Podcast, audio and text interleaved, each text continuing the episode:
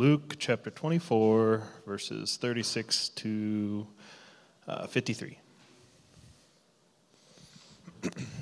As they were talking about these things, Jesus himself stood among them and said to them, Peace to you. But they were startled and frightened and thought they saw a spirit. And he said to them, Why are you troubled, and why do doubts arise in your hearts? See my hands and my feet, that it is I myself. Touch me and see. For a spirit does not have flesh and bones as you see that I have. And when he had said this, he showed them his hands and his feet. And while they still disbelieved for joy and were marveling, he said to them, Have you anything here to eat? They gave him a piece of broiled fish, and he took it and ate before them. Then he said to them, These are my words that I spoke to you while I was still with you, that everything written about me in the law of Moses and the prophets and the Psalms must be fulfilled. Then he opened their minds to understand the scriptures and said to them, Thus it is written that the Christ should suffer and on the third day rise from the dead, and that repentance for the forgiveness of sins should be proclaimed in his name to all nations, beginning from Jerusalem. You are witnesses of these things. And behold, I am sending the promise of my Father upon you. But stay in the city until you are clothed with power from on high. And he led them out as far as Bethany and lifting up his hands, he blessed them. While he blessed them, he parted from them and was carried up into heaven. And they worshipped him and returned to Jerusalem with great joy and were continually in the temple blessing God. So, why missions? That's what we're here to talk about tonight.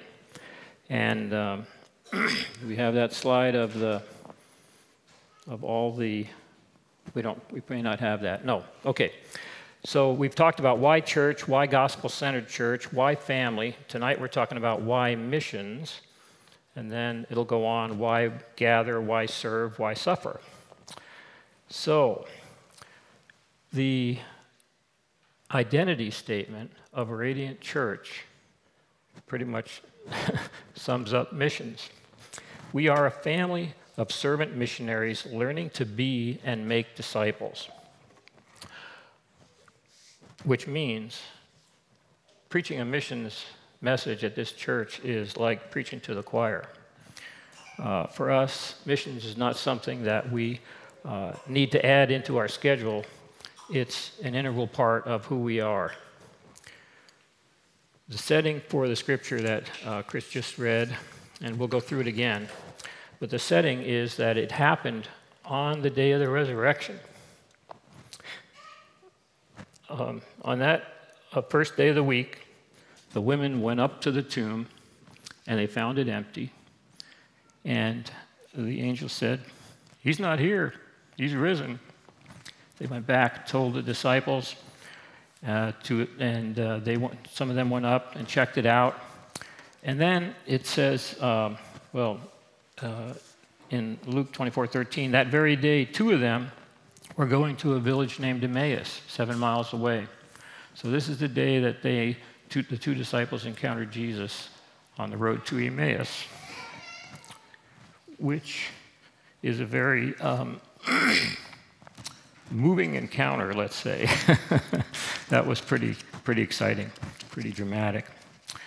And then they, uh, so those two disciples, they they were on, they well, so Emmaus, we have that map there. I'm sorry, you had it up there.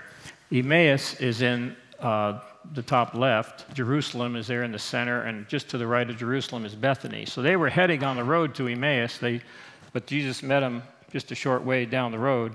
They stopped, they just went back to Jerusalem, met with the other disciples, and it says, um, yeah, they arose the same hour and returned to Jerusalem. They found the other people there, and they were talking to them. And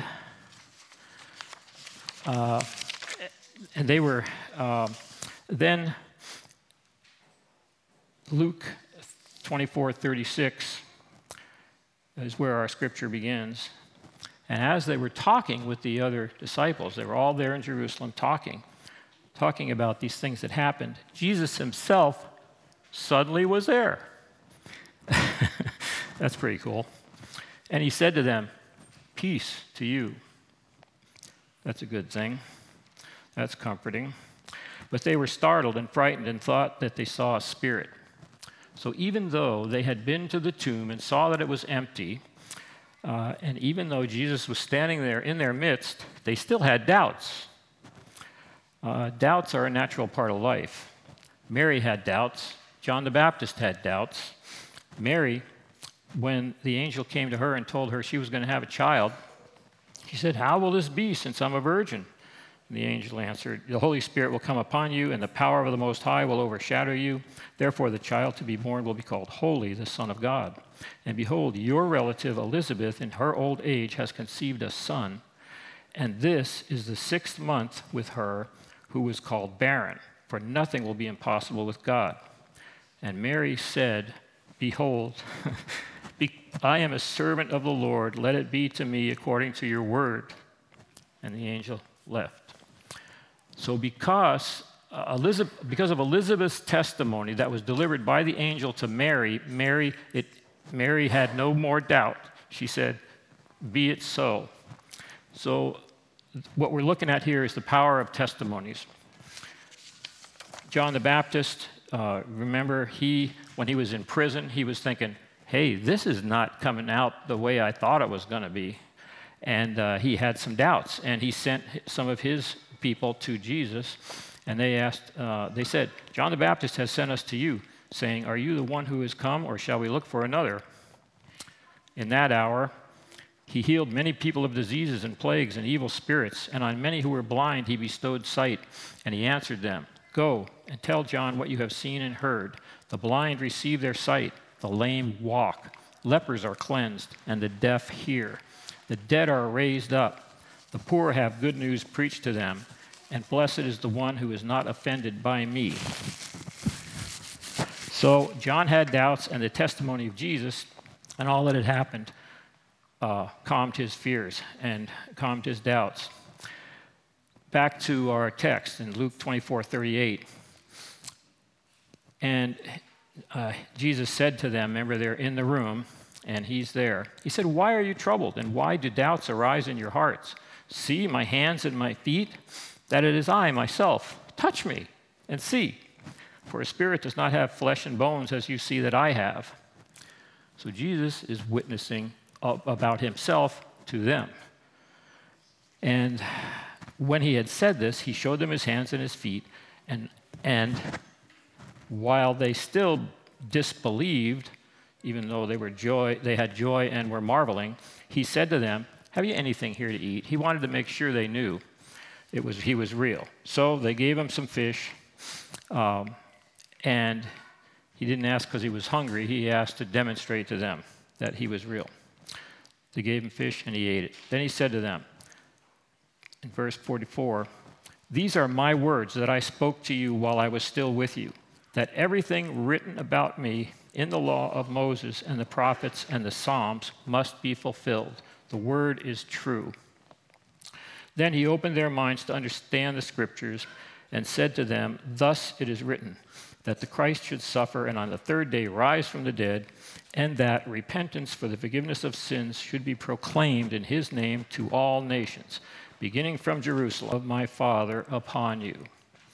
But stay in the city until you are clothed with power from on high. The promise of my Father that's the Holy Spirit. And then, just to finish up our scripture, and then he led him out as far as Bethany. So they went just a little ways out of town, out of Jerusalem. And lifting up his hands, he blessed them. While he blessed them, he parted from them and was carried up into heaven. And they worshiped him and returned to Jerusalem with great joy and were continually in the temple blessing God. So finally, they got it. They're worshiping God, they believe, they are ready to go. and they did.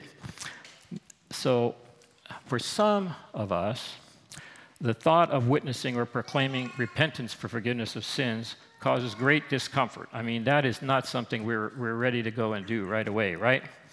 I hope that by the end of this message, everyone is ready and willing to share the love of God with everyone who crosses your path.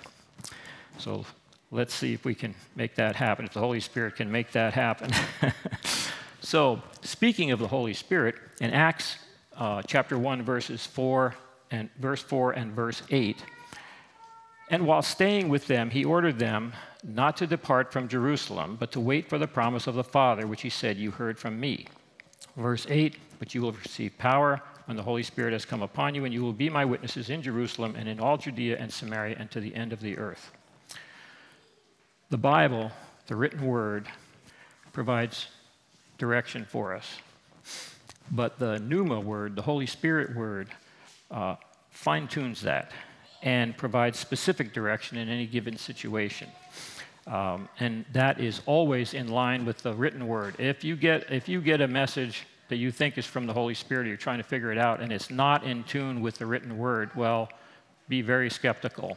Don't, don't bet your life on that one. But um, I have been in numerous situations where the Holy Spirit spoke and we acted accordingly, and amazing things happened. Absolutely amazing things happened. So, missions must be done in accordance with the Master's plan, uh, and the Holy Spirit re- reveals that plan to us, fines tunes it, like I say. Please don't be afraid of the Holy Spirit. All of, people, everyone here comes from a different background, different denominational upbringing. You've got different concepts of the Holy Spirit. There are some churches where they are afraid of everything, anything spiritual. They think anything spiritual is of the devil. Well, that's not true. Um, but my, my advice is this uh, I'm, I'm not going to go pick up snakes, but unless God tells me to. if He does, and I'm certain that He does, I'll do it. But I, I, when, I was, when I committed my life to Christ, I said, I'll go with you anywhere you want, anywhere, I'll go anywhere in the world you want, doing anything you want me to do as long as you go with me. That's a comforting thought. So, my advice is don't put God in a box. If you don't be afraid of the Holy Spirit and don't put God in a box, don't, don't confine God. Say, God, you can do this much and no more. That's it. He doesn't like that, and that's not the way He works. 1 Thessalonians 5 19 through 22 says, Do not quench the spirit, do not despise prophecies, but test everything. Hold fast what is good, abstain from every form of evil. Now, our world is in pretty bad shape right now. I don't think anyone here would disagree with that statement. The, question, the real question is why? Why is the world so messed up right now? I would say that it's because believers, that's us, have not diligently worked to fulfill the Great Commission. We have failed at the Great Commission, accomplishing the Great Commission. In Matthew 28, verses 19 and 20, go therefore and make disciples of all nations, baptizing them in the name of the Father and of the Son and of the Holy Spirit, teaching them to observe all that I have commanded you. And behold, I am with you always to the end of the age. He is with us through the presence of the Holy Spirit to the end of the age. One of the best ways to share the gospel and accomplish the Great Commission is through your testimony. Our personal testimonies are powerful. They remind us that God is still working miracles, that He loves us and He wants to encourage us, and that we can trust His Word. His word is true. Our testimony will strengthen other people's faith, causing them to move closer to God. Ephesians 6:19 says, "Pray that words may be given to me in opening my mouth to boldly proclaim the mystery of the gospel." I encourage us all to focus on sharing the gospel and introducing others to Jesus. And we're going to talk about ways to do this. Uh, we're going to talk about successes and failures. because um, they all come. Uh, so focus on sharing the gospel and introducing others to Jesus, starting with your family. Your family uh, is your highest priority. So we want to build discipling relationships with them. I think I left the water bottle down there, please. So, what Thank you, Micah. All right. Thank you very much.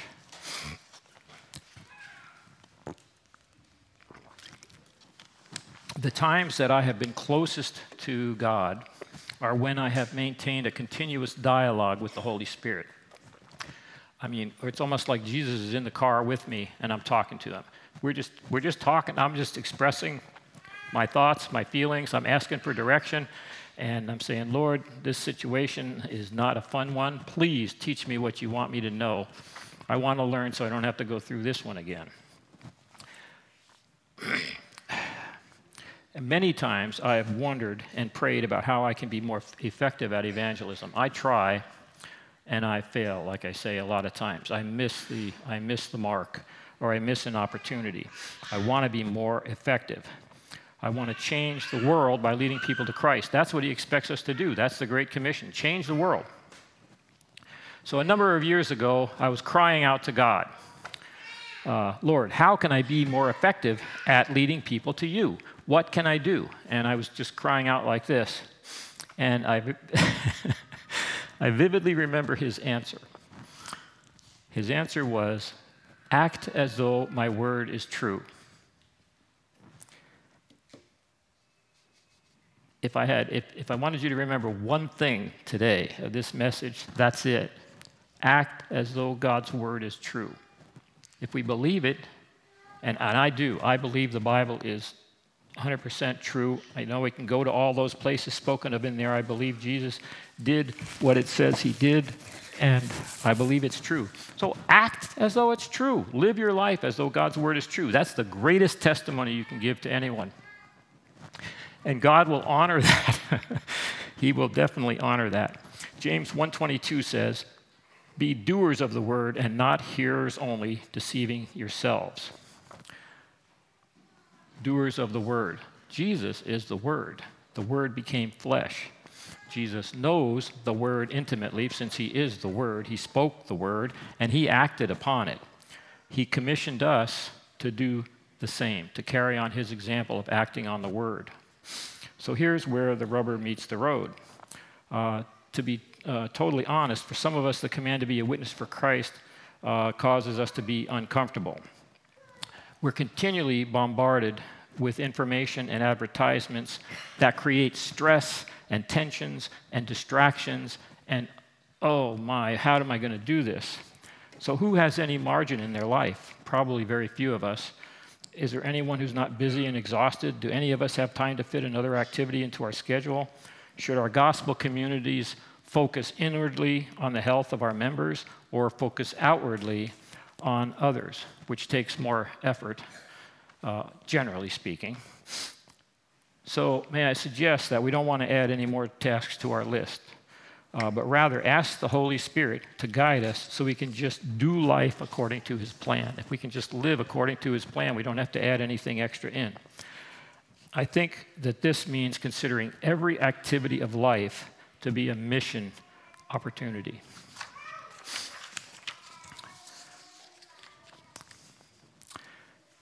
So, how do we do this? Well, we're continually trying to uh, champion Jesus, introduce other people to Jesus. First, you know, the, before a person can become a disciple, they got to meet Jesus. Well, how can they meet Jesus? Well, they can by hearing the gospel the way John the Baptist preached it Repent, for the kingdom of heaven is at hand. Those are the people you see out on the street corner, right, with the Bibles and the signs. Repent, repent. That's not normally very effective. I mean, sometimes it is, and it can, but it but I wouldn't do it on the street corner. I would do it privately with someone that I was talking with. If you knew, if the Holy Spirit revealed that that's what they needed, they just needed to repent and turn from their wicked ways, well, okay, go ahead and give it to them. Uh, another thing you, they can, another way they can meet Jesus is by receiving a, meal, a meal provided by a believer in the name of Jesus. Uh, a good Samaritan stopping to help fix your flat at 40 below, an acquaintance, and a, an, an acquaintance donating a kidney to you, uh, someone giving you a smile and saying a word of encouragement. That works wonders, actually. Uh, watching a restaurant patron bow their head and unashamedly give thanks and ask God to bless their food. That actually had an effect on me. A, uh, a good friend of mine used to do that, a fellow I worked with, and we'd go out in a restaurant, and he would bow his head and say grace. And I was thinking, I was raised Catholic, and I didn't express my faith really at all. I was unsure of things. And I was so embarrassed and everything, but he did it every time. and finally, I got to thinking, this guy is serious. Uh, he, he really believes. And so I started inquiring, and here I am today. Um, another way is raising a child in the way he or she should go. That's, that's our, our task. Don't minimize that at all. Um, so, and you people are very, very good at blessing others in the name of Jesus. Um, this church, like I say, is totally focused on, on that. So every day we have many opportunities to share the gospel or to squelch it. Uh, the whole world is our mission field, but it doesn't mean that any one of us is responsible for the whole world, right? But as we go through the world, we can do it on our journey, on life's journey.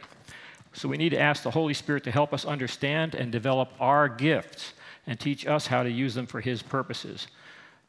We can learn from each other, but we should not compare ourselves to each other. God has a plan for each one of us. Every one of us has different giftings.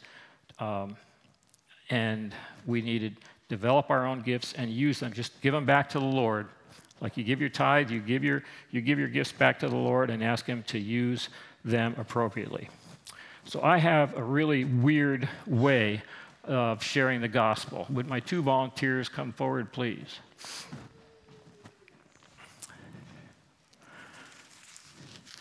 I, you may not know this, but I often am packing pencil puzzles. I try to have them ready in case of an emergency.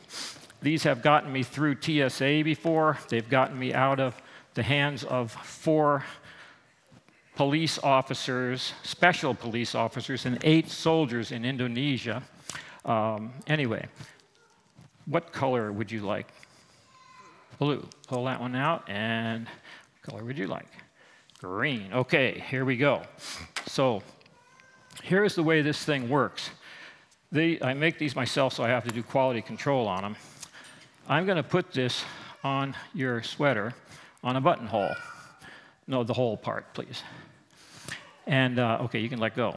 So I'm going to put this on, and then your assignment is to remove that from your sweater, please. And uh, can you unbutton your other button there, too? And I'll put this, oh, I got to do my quality control. Okay, we're good. So here we go.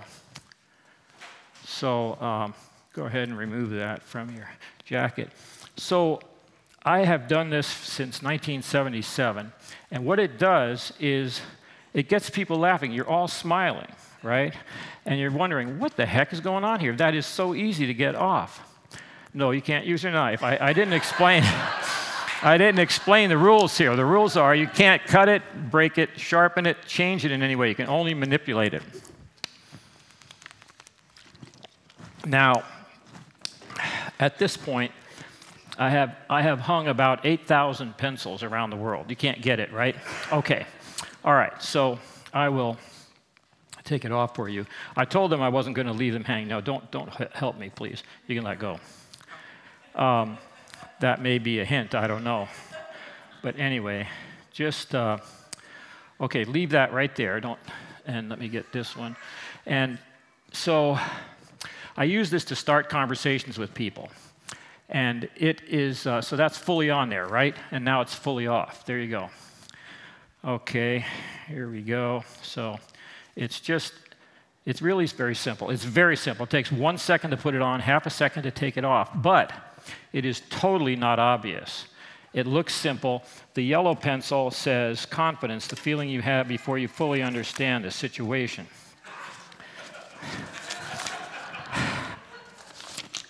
This, okay, all right, thank you. You may sit down. And those are yours to keep. Yes, yes, yes. Those are my volunteer. Yeah, give him a hand. All right. So, this that I gave them, this is the instructions on how to get the pencil off. This is also my testimony, and it's a gospel tract.